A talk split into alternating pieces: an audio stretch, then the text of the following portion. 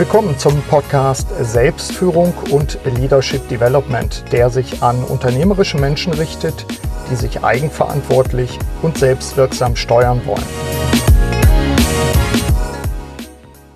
Hallo, mein Name ist Burkhard Benzmann. Als Coach und Berater begleite ich seit 30 Jahren unternehmerische Menschen. Heute treffe ich Titus Dittmann, der als Skateboard-Pionier in Deutschland bekannt geworden ist. Sein Alltag wird in diesen Tagen eher durch seine Stiftung Skate Aid bestimmt. Ich treffe Titus in seinem Privathaus am Rande von Münster und zum Zeitpunkt des Interviews steht er wenige Tage vor seiner erneuten Teilnahme als Rennfahrer beim 24-Stunden-Rennen am Nürburgring.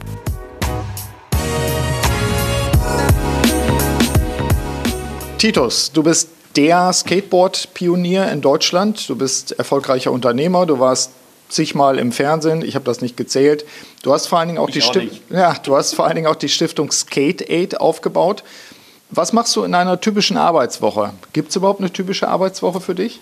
Ja, Gott, wo fängt typisch an, wo hört typisch auf? Im Prinzip hat sich äh, da bei mir überhaupt nichts geändert, weil egal ob Business, egal ob privat, egal ob jetzt äh, Gemeinnützigkeit, wie auch immer, der Mensch bleibt ja derselbe und die Vorgehensweise bleibt ja dieselbe. Und ich glaube, deswegen habe ich eigentlich noch nie so richtig typische Abläufe und Arbeitswochen gehabt, weil bei mir ja im Vordergrund steht Chancen nutzen. Mhm. Und Chancen nutzen, ja, das verändert ja jede Woche, jeden mhm. Tag, wenn die Chance kommt. Man weiß nicht wann, wie, wo.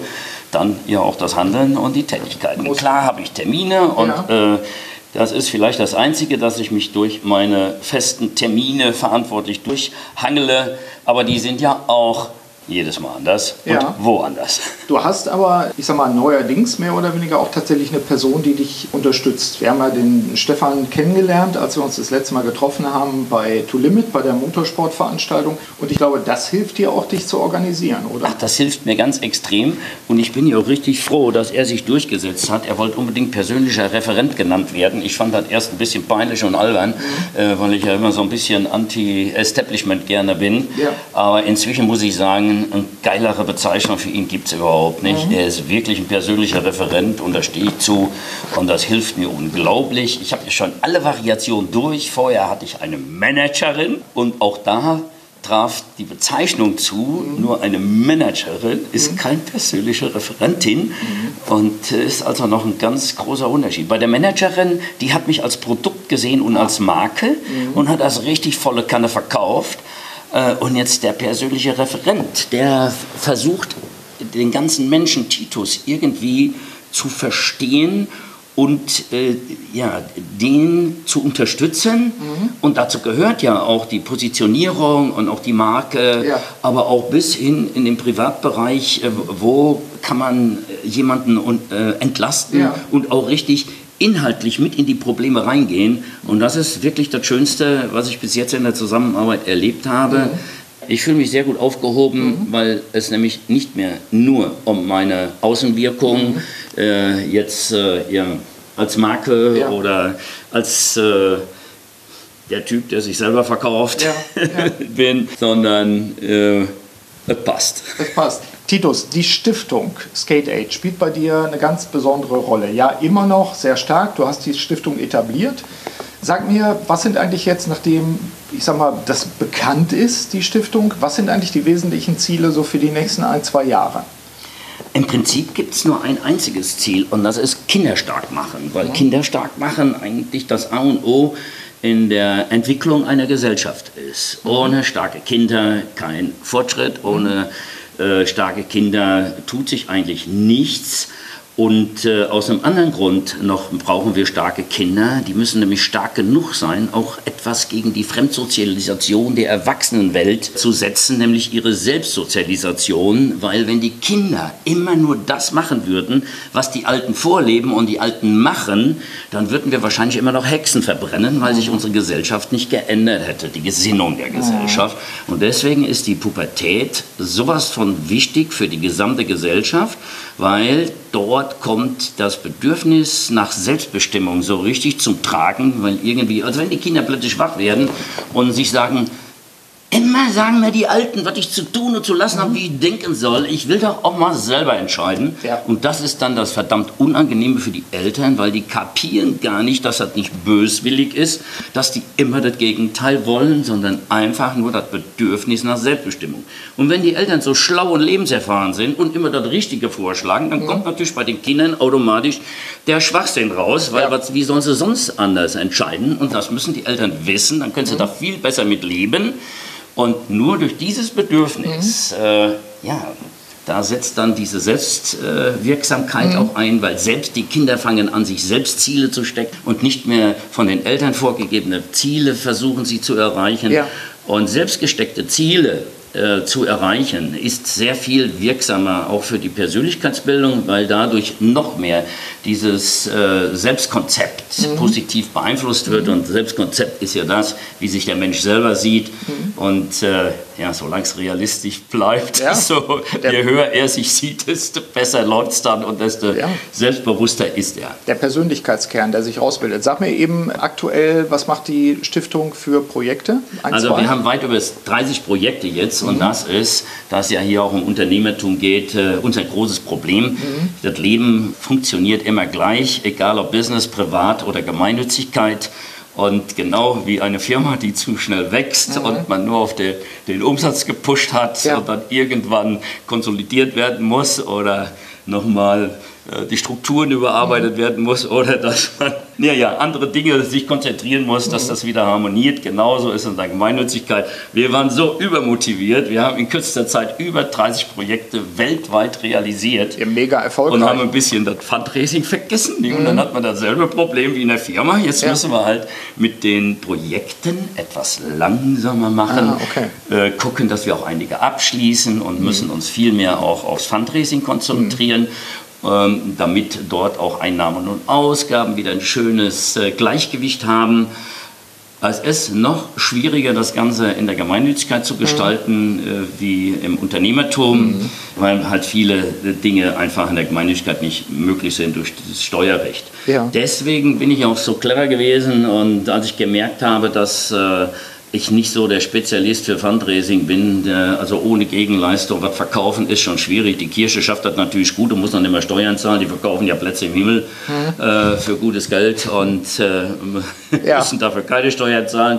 Das ist dem normalen Bürger, der gemeinnützig sein will, leider nicht vergönnt. Ja. Na gut, wie auch immer, Spaß beiseite. Es ist so, dass äh, ich auf die Idee gekommen bin, ja, meine Erfahrung des Unternehmertums wieder viel mehr mit einzubringen. Deswegen habe ich unter die Titus Dittmann Stiftung, die die Marke Skate Aid angemeldet hat und wo wir angefangen haben, auch ganz äh, kommerziell, professionell im positiven Sinne mit dieser Marke zu arbeiten, Lizenzgeschäfte zu machen. Dafür haben wir jetzt eine Tochterfirma gegründet, 100% Tochter der Stiftung, das ist die Skate Aid Support GmbH. Und ich sage jetzt immer mit voller Überzeugung, gemeinnütziger geht es nicht, weil diese kommerzielle Firma ist doppelt gemeinnützig. Die zahlt Steuern, was ja ein gemeinnütziger Akt ist, und 100 Prozent der Gewinne und von dem, was überbleibt, geht natürlich automatisch in die Stiftung und damit in die Projekte. Und wir haben noch einen zweiten Vorteil, dass wir auch einen Teil der administrativen Kosten ganz legal auch unten in dieser Support GmbH abbilden können und damit natürlich die Gemeinnützigkeit und diese, die, die, die, die, die Prozentsatz der Spenden, die normalerweise in Administration und Verwaltung gehen, Versacken, das ja. geht bei uns dann inzwischen gegen Null, sodass wir tatsächlich den Spendern sagen können, es geht fast 100 Prozent der Spende in die Projekte, weil alles andere, was sonst auch damit finanziert werden muss, Ja. wird bei uns durch kommerzielle Einnahmen finanziert. Und das sind Lizenzgeschäfte. Auf eins sind wir ganz besonders stolz. Eine der bekanntesten Schuhmarken, Vans, nämlich, die ja aus dem Skateboard-Bereich entstanden sind und inzwischen eine ja, der größten Schuhmarken im Sneaker-Bereich geworden ist. Ja, und die machen einen Skate-Schuh. Wir machen dann immer sogenannte Kollabos. Das ist so Vans-Schuh, wo aber auch das Skate-Logo drauf ist, Ja. was in unseren Farben gehalten worden ist, schwarz, grün, weiß. Und wir bekommen dann vom weltweiten Verkauf dieses Schuhs einen Euro oder einen Dollar ab. Das wird ganz normal versteuert und was äh, damit... Naja, also es ist einfach cool. äh, ein, ein komplett neuer Ansatz. Und deswegen habe ich auch die Bezeichnung, man braucht ja auf der Visitenkarte immer so einen schönen mhm. Titel. Genau, gute Frage. Ja. Nachdem ich ja aus allen Vorständen der Tidus GmbH und so weiter mich zurückgezogen habe und mein Sohn vor sieben Jahren äh, meinen Job übernommen hat, äh, habe ich mich dann zunächst Anstifter genannt. Und mhm. das passt auch sehr gut, weil ich mein Leben lang immer schon Leute im positiven Sinne angestiftet habe. Ein bisschen Provokation ist natürlich immer dabei. Und ja, jetzt äh, nenne ich mich Social Entrepreneur, weil ah. ich einfach festgestellt habe, mhm. dass die höchste Effizienz mhm. zum einen tatsächlich äh, in dieser Kombination liegt. Aber auf der anderen Seite äh, bin ich auch der festen Überzeugung, dass Unternehmertum in unserer Gesellschaft immer mehr auch soziale gesellschaftliche Verantwortung äh, verlangt. Allein schon, weil auch Kunden inzwischen immer mehr auf Nachhaltigkeit mhm. und äh, gesellschaftliche Verantwortung äh, der Marke oder des Unternehmens achten. Mhm. Äh, und auf der anderen Seite auch in der Gemeinnützigkeit einfach eine extrem höhere Effizienz mhm. Äh, stattfinden kann, wenn man Gemeinnützigkeit ja, professionell macht. Professionell ja. hört sich besser an. Ja. Professionell, danke. Ja, ja. Bleib professionell mal, anpacken. Bleib mal an dem Punkt. Als Unternehmerisch wir, anpacken. Genau, bleib mal an dem Punkt. Wir haben uns bei To Limit an der, bei der Veranstaltung abends ja auch lange darüber unterhalten, über Unternehmertum heutzutage. Und wenn ich mich recht erinnere, ich sage das mal drastisch, hast du auch einen dicken Hals gekriegt, wenn du dir manche Unternehmer anschaust heutzutage, die eher auf die schnelle Knete aus sind. Ja, gut, ich meine, das gab es ja schon immer und äh, je mehr man auch ich sag mal, in den Finanzbereich äh, hineingeht, äh, macht es zumindest den Eindruck, dass dort mhm. andere Werte und andere Kriterien im Vordergrund stehen als bei einem mittelständischen Unternehmen, genau. äh, Familienunternehmen. Ähm, Was ihr ja auch seid. Ich meine, du hast es gerade gesagt, du hast es abgegeben in einem strukturierten Prozess an deinen Sohn. Du hast dich dann zurückgezogen aus dem operativen Geschäft. Du hast es verschoben, auch auf die Stiftung dein Engagement. Aber du bist ja jetzt auch mit Vorträgen unterwegs und sagst was zum Thema, wie du Unternehmertum verstehst. Auf alle Fälle. Ich gehe mal mhm. komplett von mir aus mhm. und, und, meinen Motivationen äh, und äh, meiner Begeisterung, Unternehmer zu sein. Und äh, da steht tatsächlich die Möglichkeit, als Unternehmer selbstbestimmt zu handeln, mhm. wirklich im Vordergrund. Und diese diese, dieser ganze positive Feedback, mhm. der aus erfolgreichem, selbstbestimmten unternehmerischen Handeln mhm. äh, stattfindet, der der ist das, was mich antrieb, weil das so gut ist. Und mhm. wenn ich dann gute Sachen mache und die Menschen sagen, Titus, du bist ja der Geilste, wie schaffst du das alles und hier hast du wieder das gemacht und ja. das gemacht und das dann alles auch noch mit dem Background der Nachhaltigkeit und der gesellschaftlichen mhm. Verantwortung sehen, dann tut das unglaublich gut, weil ich glaube, dass der Mensch einfach die Anerkennung braucht, um sich wohlzufühlen. Mhm und äh, da sehe ich im Unternehmertum tatsächlich äh, eine extrem gute Möglichkeit, mhm. nämlich genau diese Anerkennung mhm. zu bekommen und das in Kombination mit der Verantwortung, die man eigentlich als Unternehmer hat, mhm. ist das äh, ja, für die Persönlichkeit oder für einen persönlich eine, mhm. eine wunderbare Geschichte. Und Unternehmertum hat jetzt mit das eigentliche Unternehmertum hat jetzt noch nicht mal bei mir unbedingt damit zu tun, ob man jetzt selbstständig eine GmbH gegründet mhm. hat. Wenn ich zurückdenke, habe ich mich eigentlich schon unternehmerisch äh, als Kind mit dem Taschengeld äh, mhm. verhalten, als Schüler, ja. äh, weil meine Kohle knapp war. Ja. Ich war in den 60er Jahren im Internat trotzdem der Erste, der ein Auto hatte, obwohl ich am wenigsten Taschengeld, nämlich 10 D-Mark im Monat, und das war damals schon extrem wenig, mhm. bekommen habe. Aber ich wollte unbedingt ein Auto haben. Ja. Also was habe ich gemacht? Unternehmerisch gehandelt, in Ferien arbeiten gegangen, mir so ein Fiat 770er Jacks gekauft mit mhm. Selbstmördertüren. Und da ich den nicht unterhalten konnte, habe ja. ich den natürlich den älteren Semestern für 10 Pfennig pro Kilometer habe ich die über ihn gefahren und die haben dann den Freundinnen imponiert, indem sie sich zur Eisdiele haben fahren lassen, auf die Kacke gehauen ja. haben. Die konnten sich zwar kein Auto leisten, ja. ich konnte mir ein Auto leisten, weil ich die halt gefahren habe und eine Dienstleistung gebracht habe. Und cool. jetzt könnte ich stundenlang darüber reden, ja, wie Unternehmertum eigentlich bei vielen Menschen schon vorhanden ist und man Sehr dann voll. eigentlich nur noch den Mut braucht, auch an sich selbst zu glauben mhm. und das dann auch wirklich umzusetzen. Und auf der anderen Seite, äh, gerade in der heutigen Zeit, wo ja ein unglaublicher Trend auch ich sag mal, von der Öffentlichkeit und äh, aus der Gesellschaft kommt. Wir brauchen Unternehmer und Start-up hier, Start-up da, Förderung, Start-up hier. Ich äh, bin ja eine Zeit lang nur noch von Start-up, äh, Royal Jungle, Start-up, Rave ja. zum äh, Wollte ich sagen, du warst auch mal Juror, äh, wie sagt man dann, Juror, also irgendwie der Entscheider mit im Podium gewesen für so Start-up-Ideen. War auch ja, mal eine, das, eine Sendung im Fernsehen. Ich, das, das, bin ich eigentlich immer noch, Bist noch laufend mhm. und äh, sehe da auch einen gewissen Sinn drin. Mhm. Aber ich habe tatsächlich mal federführend an einer Serie, an einer Sendung vom ZDF mitgemacht. Ja äh, die eigentlich so ein bisschen gegen Höhle der Löwen mhm. ähm, anstinken sollte. Weil Höhle der Löwen in meinen Augen, das ist einfach, da wird äh, kein Unternehmerbild gezeichnet, mhm. sondern da wird so ein Vorurteil, Unternehmer sind alle Geldsäcke, äh, äh, Investoren und für mich ist ein Investor, ja, der kann auch unternehmerisch handeln, mhm. aber ist schon wieder eine ganz andere Art von Unternehmertum, wo andere Dinge im Vordergrund stellen, als wenn man jetzt wirklich Handwerker wird oder äh, für irgendetwas brennt und mhm. dann mit dem, wofür man brennt, auch davon leben will. Das mhm. sind ja komplett andere Ansätze. Ja.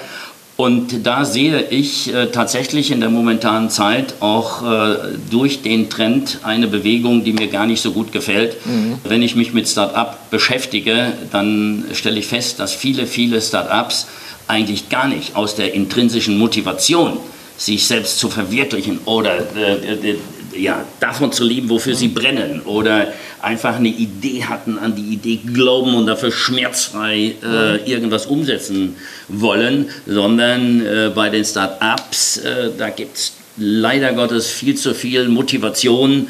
Ja, das ist ja wunderbar, gerade heute äh, mit Internet und äh, schnell eine App entwickeln und gar nicht für die App brennen oder nachhaltig diese Idee weiter zu verfolgen, sondern gleich im Kopf zu haben, ja, es gibt auch wunderbare Start-up-Schmieden. Da sind ja schon die ganzen äh, DAX-Konzerne drin, mhm. die ja selber das nicht mehr geregelt kriegen, solche Dinge zu entwickeln, ja. weil dann ist das viel zu teuer. Also ist das doch wunderbar. Der Unternehmer ist noch der Letzte, der sich ja noch straffrei unter Mindestlohn äh, selbst ausbeuten mhm. darf. Und dann nutzen natürlich die DAX-Konzerne äh, die, die Gelegenheit, äh, diesen ja, anfänglichen Verzicht dieser Start-ups, nämlich ja. für taube Nüsse irgendwas Geiles auf die Beine zu stellen und dann gierig drauf zu sein, dass, dass sie das irgendwie kapitalisieren können. Und dann ist nämlich das Ziel sofort beim Gründen des Start-ups der Exit. Und das ist in meinen Augen eine Fehlentwicklung. Ja, zumindest ich will mit sowas nichts zu tun haben, mhm. weil mir geht es immer um ja, eigentlich das Ziel, was, ich meine, was jeder Mensch haben sollte oder hat und mhm. ihm vielleicht gar nicht bewusst ist, nämlich was will der Mensch? Eigentlich will er glücklich werden. Mhm. Und dann ist doch scheißegal, äh, auf welche Art und Weise, nee, ist nicht scheißegal. Mhm. Es gibt, äh, gibt schon noch ein paar Werte. äh, ja, ist logisch, deswegen habe ich auch direkt eingeschränkt. Mhm. Äh, und äh, ja, wobei, ich, das widerspricht sich gar nicht so, weil ich glaube, man kann auch nur in Kombination mit Werten wirklich glücklich werden, weil das ist nämlich das eigentliche, ja, wo man dann stolz drauf ist, dieser Feedback, dass man halt ein guter Mensch ist, dieser Feedback, dass man was geleistet hat, dieses Feedback, dass man kein Arschloch ist. Mhm. Äh, und äh, jedenfalls für mich ist das unglaublich wichtig und ich glaube, äh, auch so ist das viel besser, diese ganzen Leiden auszuhalten, Krisen zu durchstehen. Mhm wenn man nur wegen der Kohle irgendwas macht, äh, dann ist im Angestelltenverhältnis dasselbe Problem wie im Unternehmertum. Im Angestelltenverhältnis sage ich immer, wenn einer keinen Spaß am Arbeiten hat, dann muss man als Unternehmer aufpassen, dass man nicht irgendwann Schmerzensgeld zahlt. Und je mhm. größer nämlich die Schmerzen werden, also je weniger Spaß der Job nämlich macht, desto größer werden nämlich die Ansprüche am Gehalt. Und das hat nichts mit der Leistung zu tun, sondern nur mit mit dem Leiden, ja. was der Mitarbeiter durchleidet. Mhm, so äh, und auf der anderen Seite, das sind oft Mitarbeiter, die richtig am Draht ziehen, dadurch, dass sie nämlich unglaublich viel Spaß haben und gar nicht merken, dass sie so eine Riesenleistung bringen, mhm. Äh, die vergessen oft nach äh, Gehaltserhöhung zu mhm. fragen und da ist wieder der Unternehmer natürlich gefordert, wieder in dem Falle mhm. auch zu fördern und zu sehen, dass Leistung mit Gegenleistung irgendwie im Einklang ist. Aber allein daran sieht man nicht, brauchst schon Schmerzensgeld. Ja, genau.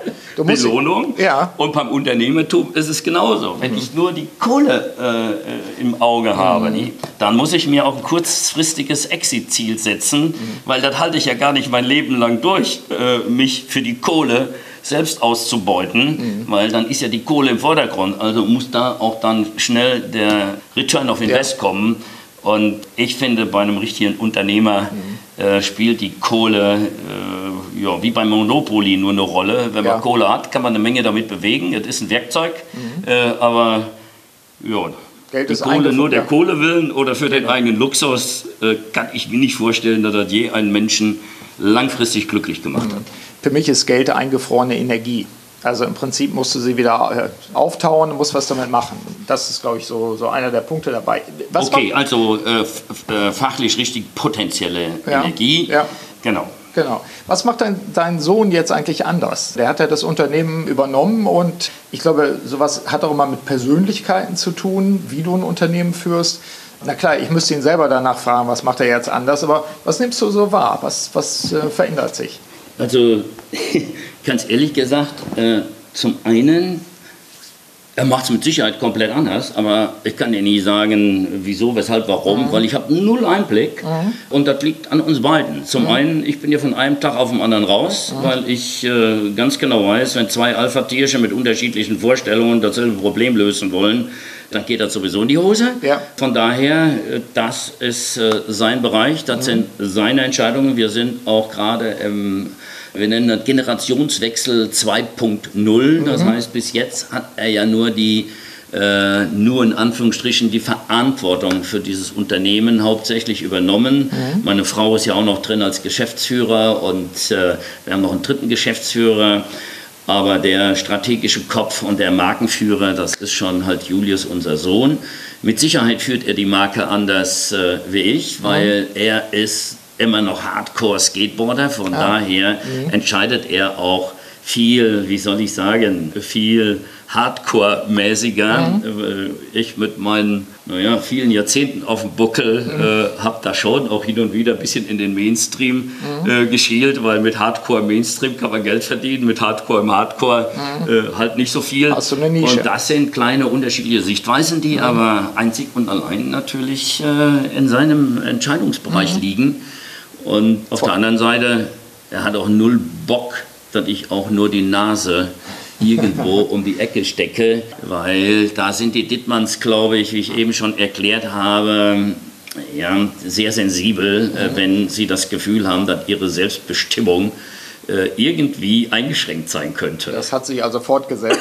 Äh, ist schon gut, denn du sagst 2.0, was ist noch Bestandteil von 2.0? Also 2.0 ist, dass dann auch äh, die Inhaberschaft mhm. übergehen soll. Okay. In der Phase sind wir momentan. Mhm. Und das ist natürlich besonders schwierig, weil da ganz viele ja auch private äh, Unternehmen, ja, private, speziell für Unternehmer wichtige Dinge geregelt mhm. werden müssen. Äh, wenn man, äh, ja, wie meine Frau und ich, äh, Vollblutunternehmer war und zwischendurch in einer Krise, äh, dass man, ja. Ja, wie soll ich sagen, schon richtig unter Wasser war, mhm. äh, dann ist natürlich äh, bei uns jedenfalls klar, dass mhm. diese normale Altersversorgung die ist alle der Krise zum Opfer gefallen, mhm. sei es äh, Lebensversicherungen ja. und was auch ich immer. Ja. Und von daher müssen wir jetzt natürlich bei dem Generationswechsel auch darauf achten, naja, dass äh, mit 68 äh, auf die 70 zugehend mhm.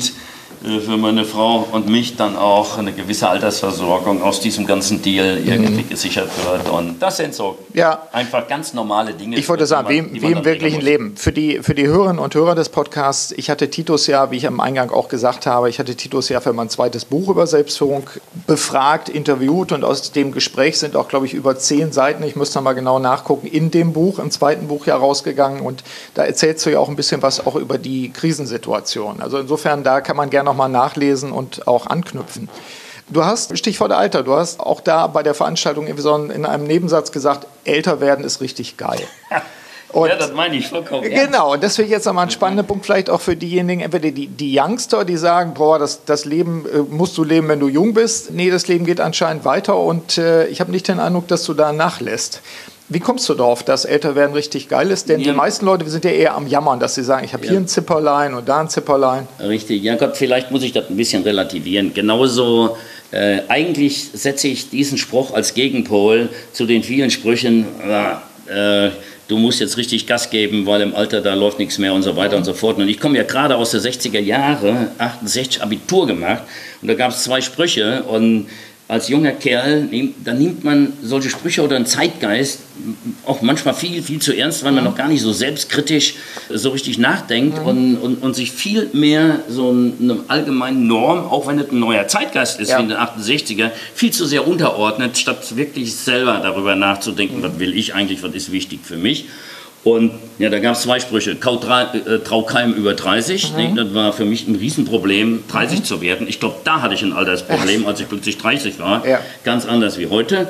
Ja, und dann gab es ja noch so einen, wer zweimal mit derselben Pent gehört, schon zum Establishment. Und ich kann nur einen sagen, wenn man den ernst nimmt, das ist richtig scheiße und anstrengend. und da habe ich dann ja. sehr schnell wieder aufgegeben. Ja. Und, dich und dann wirklich angefangen, viel inhaltlicher zu denken. Mhm. Und äh, naja, und wenn ich jetzt sage, alt werden ist richtig geil, dann möchte ich einfach sagen, Leute, hört auf, über Alter nachzudenken und welche Altersphase die geilste ist. Es ist immer, wenn man es richtig macht, genau die Phase, in der man sich gerade befindet, die geilste liegt an einem selber. Und deswegen kann ich mit ganz beruhigt, ganz beruhigt sagen, alt werden ist geil. Klar hat es Nachteile, ich sag mal, körperlich hat es Nachteile, ja. ja. Auch bei mir kommen die Zipperlein und ich muss aufpassen, dass die Hexe nicht äh, zu viel schießt. Vor allen Dingen, ähm, weil du jetzt nächste Woche, glaube ich, 24, 24 Stunden, Stunden Rennen, ja, machst. Ich meine, genau. daran sieht man ja, ja, auch, ich bin wirklich momentan der älteste Rennfahrer im professionellen äh, Rennsport. 24-Stunden-Rennen. Cool. Ja. Kommt ja irgendwo direkt nach Formel 1 und DTM in der deutschen mhm. Rennsport. Äh, äh, Wertung ja. und äh, das ist schon eine geile Nummer. Und mein Ziel ist es auch, der älteste Rennfahrer zu sein, der jemals äh, hier in Deutschland an den Start gegangen ist beim professionellen Rennen. Mhm. Und da muss ich noch vier Jahre durchhalten. Ich glaube, das schaffe ich noch. Ja. Ähm, auf der anderen Seite, wir waren ja gerade, weshalb ist Alter so geil? Mhm. Ähm, das sind ganz normale Weisheiten. Natürlich äh, lernt man ja nicht nur in der Schule, sondern äh, eigentlich viel mehr im Leben und äh, nee, lass mal Schule mal raus. Wolltest sagen, je länger du lebst, umso mehr lernst du natürlich potenziell. Auf alle Fälle, ja. desto mehr Erkenntnisse hast. Und mhm. wenn man sich mit sich selber beschäftigt, was ich als eine sehr positive Zug finde, weil sich mit sich selber beschäftigen ist deswegen so wichtig. Nur wenn man sich mit sich selbst kritisch beschäftigt, lernt man den Menschen an für sich kennen. Wie kann man einen Menschen besser kennenlernen? Man hat in sich selber ja viel mehr Einblicke mhm. äh, als in einen anderen Menschen. Ich bin wirklich der Meinung, es ist sehr positiv, sich intensiv, natürlich kritisch auch mit mhm. sich selbst zu beschäftigen. Auch mit den Macken? Nur, wenn man sich selbst richtig kennenlernt, hat man die Chance, überhaupt die Menschen kennenzulernen und die Menschen zu verstehen. Mhm. Und äh, das ist ja auch in der Führung unglaublich wichtig. Mhm. Und wenn man nicht in der Lage ist, sich selbst zu führen, und man kann sich nur selbst führen, wenn man sich kennt, mhm. ich provozierend sage ich ja dann auch manchmal, ich bin Weltmeister, mich selbst zu, äh, zu verarschen. Mhm. Das meine ich natürlich nicht im Sinne von verarschen, sondern zu konditionieren. Mhm. Und man kann sich ja nur konditionieren und beeinflussen, wenn man sich wirklich äh, super gut kennt. Genau. Und es ist ja allgemein bekannt, dass man sich durch Verhalten sogar äh, Stimmungen bei sich selber ändern kann. Man muss ja nur einfach mal die ganze Zeit grinsen und irgendwann ist man ja schon wieder besser drauf, allein durch die Muskelbetätigung. Es also es gibt unglaublich ja. viele Möglichkeiten, sich selbst zu beeinflussen mhm. im positiven Sinne. Und das geht umso besser, je mehr man sich mit sich selbst beschäftigt. Mhm.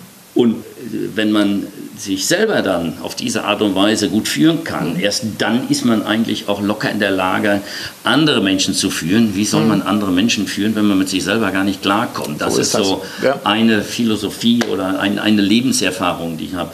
Es hat aber noch andere Vorteile, weil für mich als Extremsportler war auch immer ein ganz bedeutender Faktor im Leben, meine eigenen Grenzen kennenzulernen. Mhm. Und das nicht nur körperlich. Ich habe ja Sport studiert und, und habe dort sehr viele, ich war einer der ersten Drachenflieger, einer der ersten Windsurfer, äh, Fallschirmspringen, habe die erste Snowboard-Weltmeisterschaft äh, mitgemacht mhm. und habe schon sehr viel, ja, was man auch so als Risikosport bezeichnet, äh, hinter mich gebracht.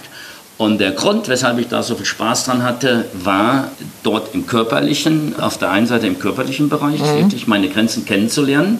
Aber was noch viel wichtiger war, das war die Erkenntnis, dass das Grenzen kennenlernen im körperlichen Bereich unglaublich mit, äh, mit, äh, mit der mentalen Stärke zu tun hat und mit der mentalen Auseinandersetzung mit seinem Körper. Und damit ist der Geist natürlich komplett wieder mit drin. Ja. Ist ja nun mal eine Einheit. Und gerade durch so Extremsportarten und äh, dieses Bedürfnis, äh, seine eigenen Grenzen zu kennen und die Grenzen auch zu erweitern mhm. und das damit verbundene Erfolgserlebnis. Weil wenn man einen Grenzbereich, der für einen Normalmenschen gefährlich ist, wenn mhm. man sich nicht hart erarbeitet hat, und sozusagen das Gefühl hat, ich habe alles unter Kontrolle. Mhm. Und dann, das ist ja dann eine subjektive, relative Gefährlichkeit mhm. nur noch. Für alle anderen macht man plötzlich was, was lebensmüde ist und man selber hat das Gefühl, dass man eigentlich sich sicherer dort bewegt als der Fußgänger, der über den Zebrastreifen ja. geht. Und dieses Gefühl, mhm. dort was zu können und zu beherrschen, was andere nicht können, mhm. ist ja auch ein super geiles Gefühl und bringt sein Selbstwertgefühl nach vorne. Ja. Und das Schöne ist, wenn ich das jetzt auf das Alter wieder rüberbringe, mhm. Dieser Grenzbereich, nee, das wird ja immer einfacher für mich, der kommt mhm. mir ja entgegen. Nee, ich mhm. muss mich gar nicht mehr so anstrengen. Ja. Und dieses geile Gefühl, ja. dann, gut, dann darf ich mich nie mit einem 13-Jährigen vergleichen. Aber Klar. wenn ich mich dann mit einem 70-Jährigen mhm. vergleiche, dann mhm. habe ich schon wieder die gleichen geile Gefühle, ja. obwohl ich gar nicht so weit in den Grenzbereich rein muss. Mhm. Doch, ich gehe, ich gehe ja genauso weit in den Grenzbereich genau. von der Gefährlichkeit. Genau. Aber allein das Bewusstsein, ich bin in der Lage, mhm. meine Leistungsfähigkeit, egal jetzt ob körperlich mhm. oder auch mental, so einzuschätzen, dass ich immer weiß, wo ist die Grenze, wo ist es mhm. gefährlich für mich. Mhm. Ist übrigens sehr spannend, denn das, was du beschreibst, hat in Ansätzen mir auch Nils-Peter Jensen erzählt. Nils-Peter Jensen, der ja der, der Marketingkopf für Kreitler im Moment ist, unter anderem, mit dem ich vor kurzem auch einen Podcast hatte, der ja auch extrem Mountainbiker war und dann aber auch, weil er ein bisschen älter geworden ist, da rausgegangen ist, er ist jetzt in seinen 40ern, der auch darüber sprach, wie komme ich in diesen, aus diesem Komfortzonenbereich raus und in diesen neuen Bereich, in dem ich erst überhaupt wieder lerne. Und das sind ja Punkte, wo ich sage, wenn du älter wirst, dann hört das ja nicht auf, wenn du deinen Kopf klar hältst ja, dabei. Ja. Was viele auch missverstehen bei solchen Extremsportarten, da geht es gar nicht ums Risiko, da geht es um Kontrolle. Mhm. Einfach dieses, hypergeile Gefühl, ja, Kontrolle in einem Bereich auszuüben, also echte Kontrolle, ja.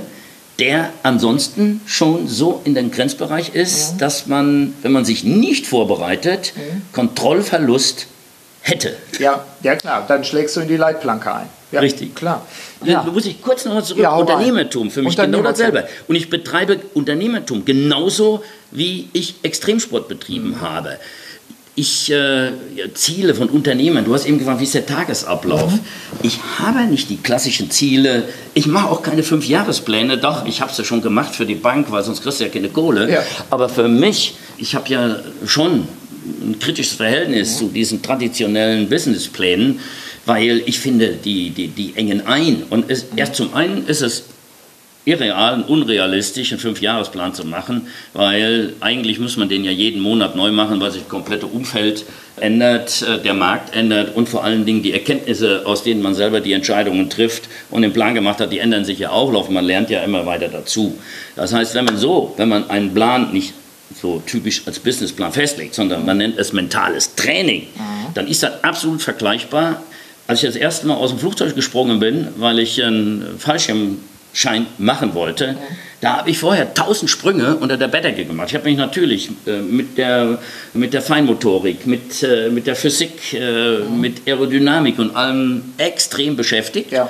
Und cool. ja, das kann man ja sogar aus dem offenen Autofenster, kann man das ja. sogar praktisch dann nachvollziehen. Mhm. Und habe das dann umgesetzt in, in meinen Körper, äh, mhm. in diese motorischen Abläufe.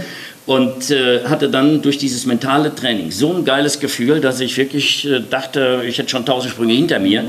Und selbst meine Sprunglehrer, äh, die wollten überhaupt nicht glauben, jemanden plötzlich zu finden, der nicht diesen typischen Tunnelblick hatte. Mhm. Ich konnte mich an jede Zehntelsekunde erinnern, wie mein Körper wo war, was ich falsch gemacht habe, was ich richtig gemacht mhm. habe und hat das gleich alles analysiert. Und das liegt einfach an dieser guten Vorbereitung, an, dieser, ja, an diesem tief einsteigen um dann anschließend auch die Kontrolle zu behalten und es nur zu machen, wenn man sich ganz sicher ist, ich behalte die Kontrolle und das ist dasselbe im Unternehmertum. Klar, gehe ich mental vorher durch, Best Case, ja Gott, das sind die Träume, geht durch die Decke und äh, dann gibt es einen Riesenabstand und irgendwann kommt dann nach mir Google und, und, und ja. welche Firma auch immer. Ja. Darf man nicht so ernst nehmen. Ja. Klar ist alles möglich. Man muss alles für möglich halten, alles offen halten und dann Chancen nutzen. Ich gehe natürlich genauso gut Worst Case durch. Mhm. Was kann alles passieren? Und dann beurteile ich, bin ich bereit, diese Leiden zu tragen, um jetzt diese Entscheidung zu treffen, wenn ich sage, okay, das Ziel ist mir so wichtig, ist mir kackegal, kann dann, dann lebe ich dann auch meinetwegen mit einem Absturz oder mit einem Rückschlag oder wie auch immer und äh, das abwägen, dann hat man ja auch keine Angst mehr ja. vor der Entscheidung, weil im Endeffekt hat man sich ja schon vorher genau. eigentlich konditioniert, dass man unter Umständen mhm. auf dem Bauch landet mhm. und dann trotzdem doch glücklich bleibt. Genau, und dann weißt du auch, wie sich das anfühlt, weil du es vorher simuliert hast. Letztlich. Richtig, ja, genau. Klar. Titus, unsere Hörerinnen und Hörer sind unternehmerische Menschen, so wie du oder auch total anders. Manche sind konservativer, es gibt aber auch Extremgeister dazwischen. Wenn du zwei, maximal drei Punkte noch hast, wo du sagst, hier, das gebe ich nochmal den Hörern mit, was wäre das? So zum, im Sinne von unternehmerisches Denken und Handeln oder angstfrei sein oder was auch immer. Tipps fürs Unternehmertum sind eigentlich nichts anderes als Tipps fürs Leben. Weil wer richtig gut durchs Leben kommen will, der muss schon ein bisschen unternehmerisch sein, weil man muss sich ja auch selber handeln und äh, mit sich selber beschäftigen und seine eigene Zukunft ja auch planen. Ja, als Unternehmer hat man dann gleichzeitig auch noch die Verantwortung für ein Unternehmen und für andere Menschen. Ja. Von daher sind dann diese Lebenstipps noch wichtiger, damit man naja, auch Unter mit dem Unternehmen klarkommt, dass das Unternehmen erfolgreich ist. Und ich glaube ganz fest, äh, dass wir alle, gerade hier bei uns in der Gesellschaft, weg müssen von diesem Papierglauben, äh, Zeugnisse, Noten, was auch immer. Wenn jemand äh, Betriebswirtschaft studiert hat und hat eine Eins in Betriebswirtschaft und ist der beste äh, Prüfling, das heißt noch lange nicht, dass das ein erfolgreicher Unternehmer werden kann. Und deswegen muss man da vorsichtig sein, einfach da eine Korrelation herzustellen. Und auf der anderen Seite gibt es ja genug Beispiele, zu denen ich mich auch zähle. Ja. Keine kaufmännische Ausbildung, kein wirtschaftliches Studium, äh, sondern ja, ein bisschen mit Pädagogik beschäftigt, Soziologie, Sport, Geografie und auch eine unternehmerische Entscheidung, weil eigentlich äh, stand ich immer im, im Abi und auch ansonsten in Mathe 1. Ich habe trotzdem nicht Mathe studiert, sondern Geografie, wo ich 5 stand, ja. weil ich habe gedacht, als äh, Studienrat verdient man immer dieselbe Kohle, also kannst du nur noch an der Aufwands- und Spaßschraube drehen. Und das ist ja unternehmerisches Denken, also Umsatz, äh, Gewinn konnte ich nicht erhöhen. Also habe ich gedacht, im Sommer wenn ich einen Job habe mhm. als Lehrer, Studienrat und äh, sitze und, und, und, bin dann Mathelehrer, dann sitze ich in so einem muffigen kleinen Büro und muss Klassenarbeiten korrigieren. Und wenn ich Sportlehrer Lehrer bin, dann habe ich vielleicht die Chance, mit einer Mädchen-Oberstufenklasse im Schwimmbad zu chillen. Äh, und beides kriege ich bezahlt ja. auf die gleiche Art und Weise. Und von daher habe ich mich dann eindeutig für die höhere Lebensqualität. Typisches Beispiel für eine Entscheidungsfindung, ja. Richtig. So, und äh, das Ganze hat dann, äh, das ist dann das Zweite, also also äh, wenn man, es geht immer darum, um Entscheidungsfindung, gerade beim Unternehmer. Das heißt, Entscheidungsfindungen müssen in, in, in meinen Augen auch immer zielgerichtet sein auf einen selbst. Tut mir die Entscheidung gut? Habe ich die Chance, mich dabei zu entwickeln? Fühle ich mich dann anschließend, kann ich durch diese Entscheidung in eine, in eine an, in, in, ja, vom Wohlfühlen her in eine bessere Situation kommen? Weil ich glaube, das braucht der Mensch sowieso als intrinsische Motivation, um weiterzumachen. Oder wird es mich begeistern? Weil begeistern ist Dünger fürs Gehirn, dann gibt ja. man so richtig Gas. Also das ist das eine, was man bei äh, Entscheidungen immer äh, berücksichtigen sollte. Das Zweite ist, über Planungen habe ich ja schon geredet, mhm. ein, einfach Bewusstsein, Flexibilität mhm. ist, glaube ich, im Leben das A und O. Einfach den Mut zu haben, auch äh, die, alle Normen erstmal einfach in Frage zu stellen und dran zu kratzen und nicht blind allem, was man über Jahrzehnte, Jahrhunderte irgendwie als selbstverständlich hält, immer einfach weiterzuführen. Äh, sondern äh, Chancen nutzen hat mit Zeitfenster zu tun und Zeitfenster verhält sich genau wie ein richtiges Fenster. Wenn man durch das Fenster springen will, dann muss man gucken, dass das offen ist. Wenn man zu lange wartet, das Zeitfenster ist zu, dann gibt es Scherben. Ja. Und das tut nicht gut und tut mhm. weh und kann nicht erfolgreich sein. Ja. Und äh, dazu gehört einfach dieser Mut. Äh, und mit Mut meine ich in erster Linie den Mut, wenn man gründlich darüber nachgedacht hat und eine Entscheidung getroffen hat oder eine Entscheidung treffen will, mhm. dann auch den Mut zu haben, diese Entscheidung ganz selbstbestimmt äh, zu treffen äh, und sich nicht davon abhalten zu lassen, was sagt die Gesellschaft, was sagen die Nachbarn, was ja. sagen die Eltern jetzt bei, bei jüngeren Unternehmen oder ja, was, Zeitgeist. was sagt äh, die Behörde, was sagt mhm. der, ja, was sagt der Zeitgeist. Ja. Äh, sondern wirklich an sich selber glauben, mit seiner Überzeugung raus und dann absolut die Chancen schmerzfrei nutzen und natürlich Worst Case durchdenken und vorher schon bereit sein, auch die Leidensfähigkeit aufzubringen, mhm. die unter Umständen gebraucht wird, wenn die Entscheidung nicht so ganz gelaufen ist. Deswegen sage ich immer zu jungen, äh, zu jungen Menschen, sage ich immer, mach dein Ding, lass dir nicht reinreden. Mhm aber trag die Verantwortung, wenn es schief geht. Ja, sehr gut. Auch im Prinzip ein guter Schlusspunkt. Titus, du musst nächste Woche Gas geben. Darauf willst du dich jetzt noch vorbereiten. Genau. Ganz herzlichen Dank, dass ich da mit meinem Anliegen noch mal kurz vorher zwischenkommen konnte. Wir gucken uns jetzt abschließend noch mal deine Oldtimer an, weil mich das natürlich auch ganz besonders interessiert. Aber da können wir jetzt die Hörerinnen und Hörer mal nicht mitnehmen. Titus, danke dir. Gerne, gerne. Tschüss. Tschüss. Soweit mein Interview mit Titus Dittmann. Nutzen Sie die Ideen und Anregungen aus dieser Episode für Ihre Selbstführung. In diesem Sinne wünsche ich Ihnen wie immer eine wirksame Zeit. Ihr Burkhard Benzmann. Vielen Dank, dass Sie auch bei dieser Episode des Podcasts Selbstführung und Leadership Development dabei waren. Auf bald!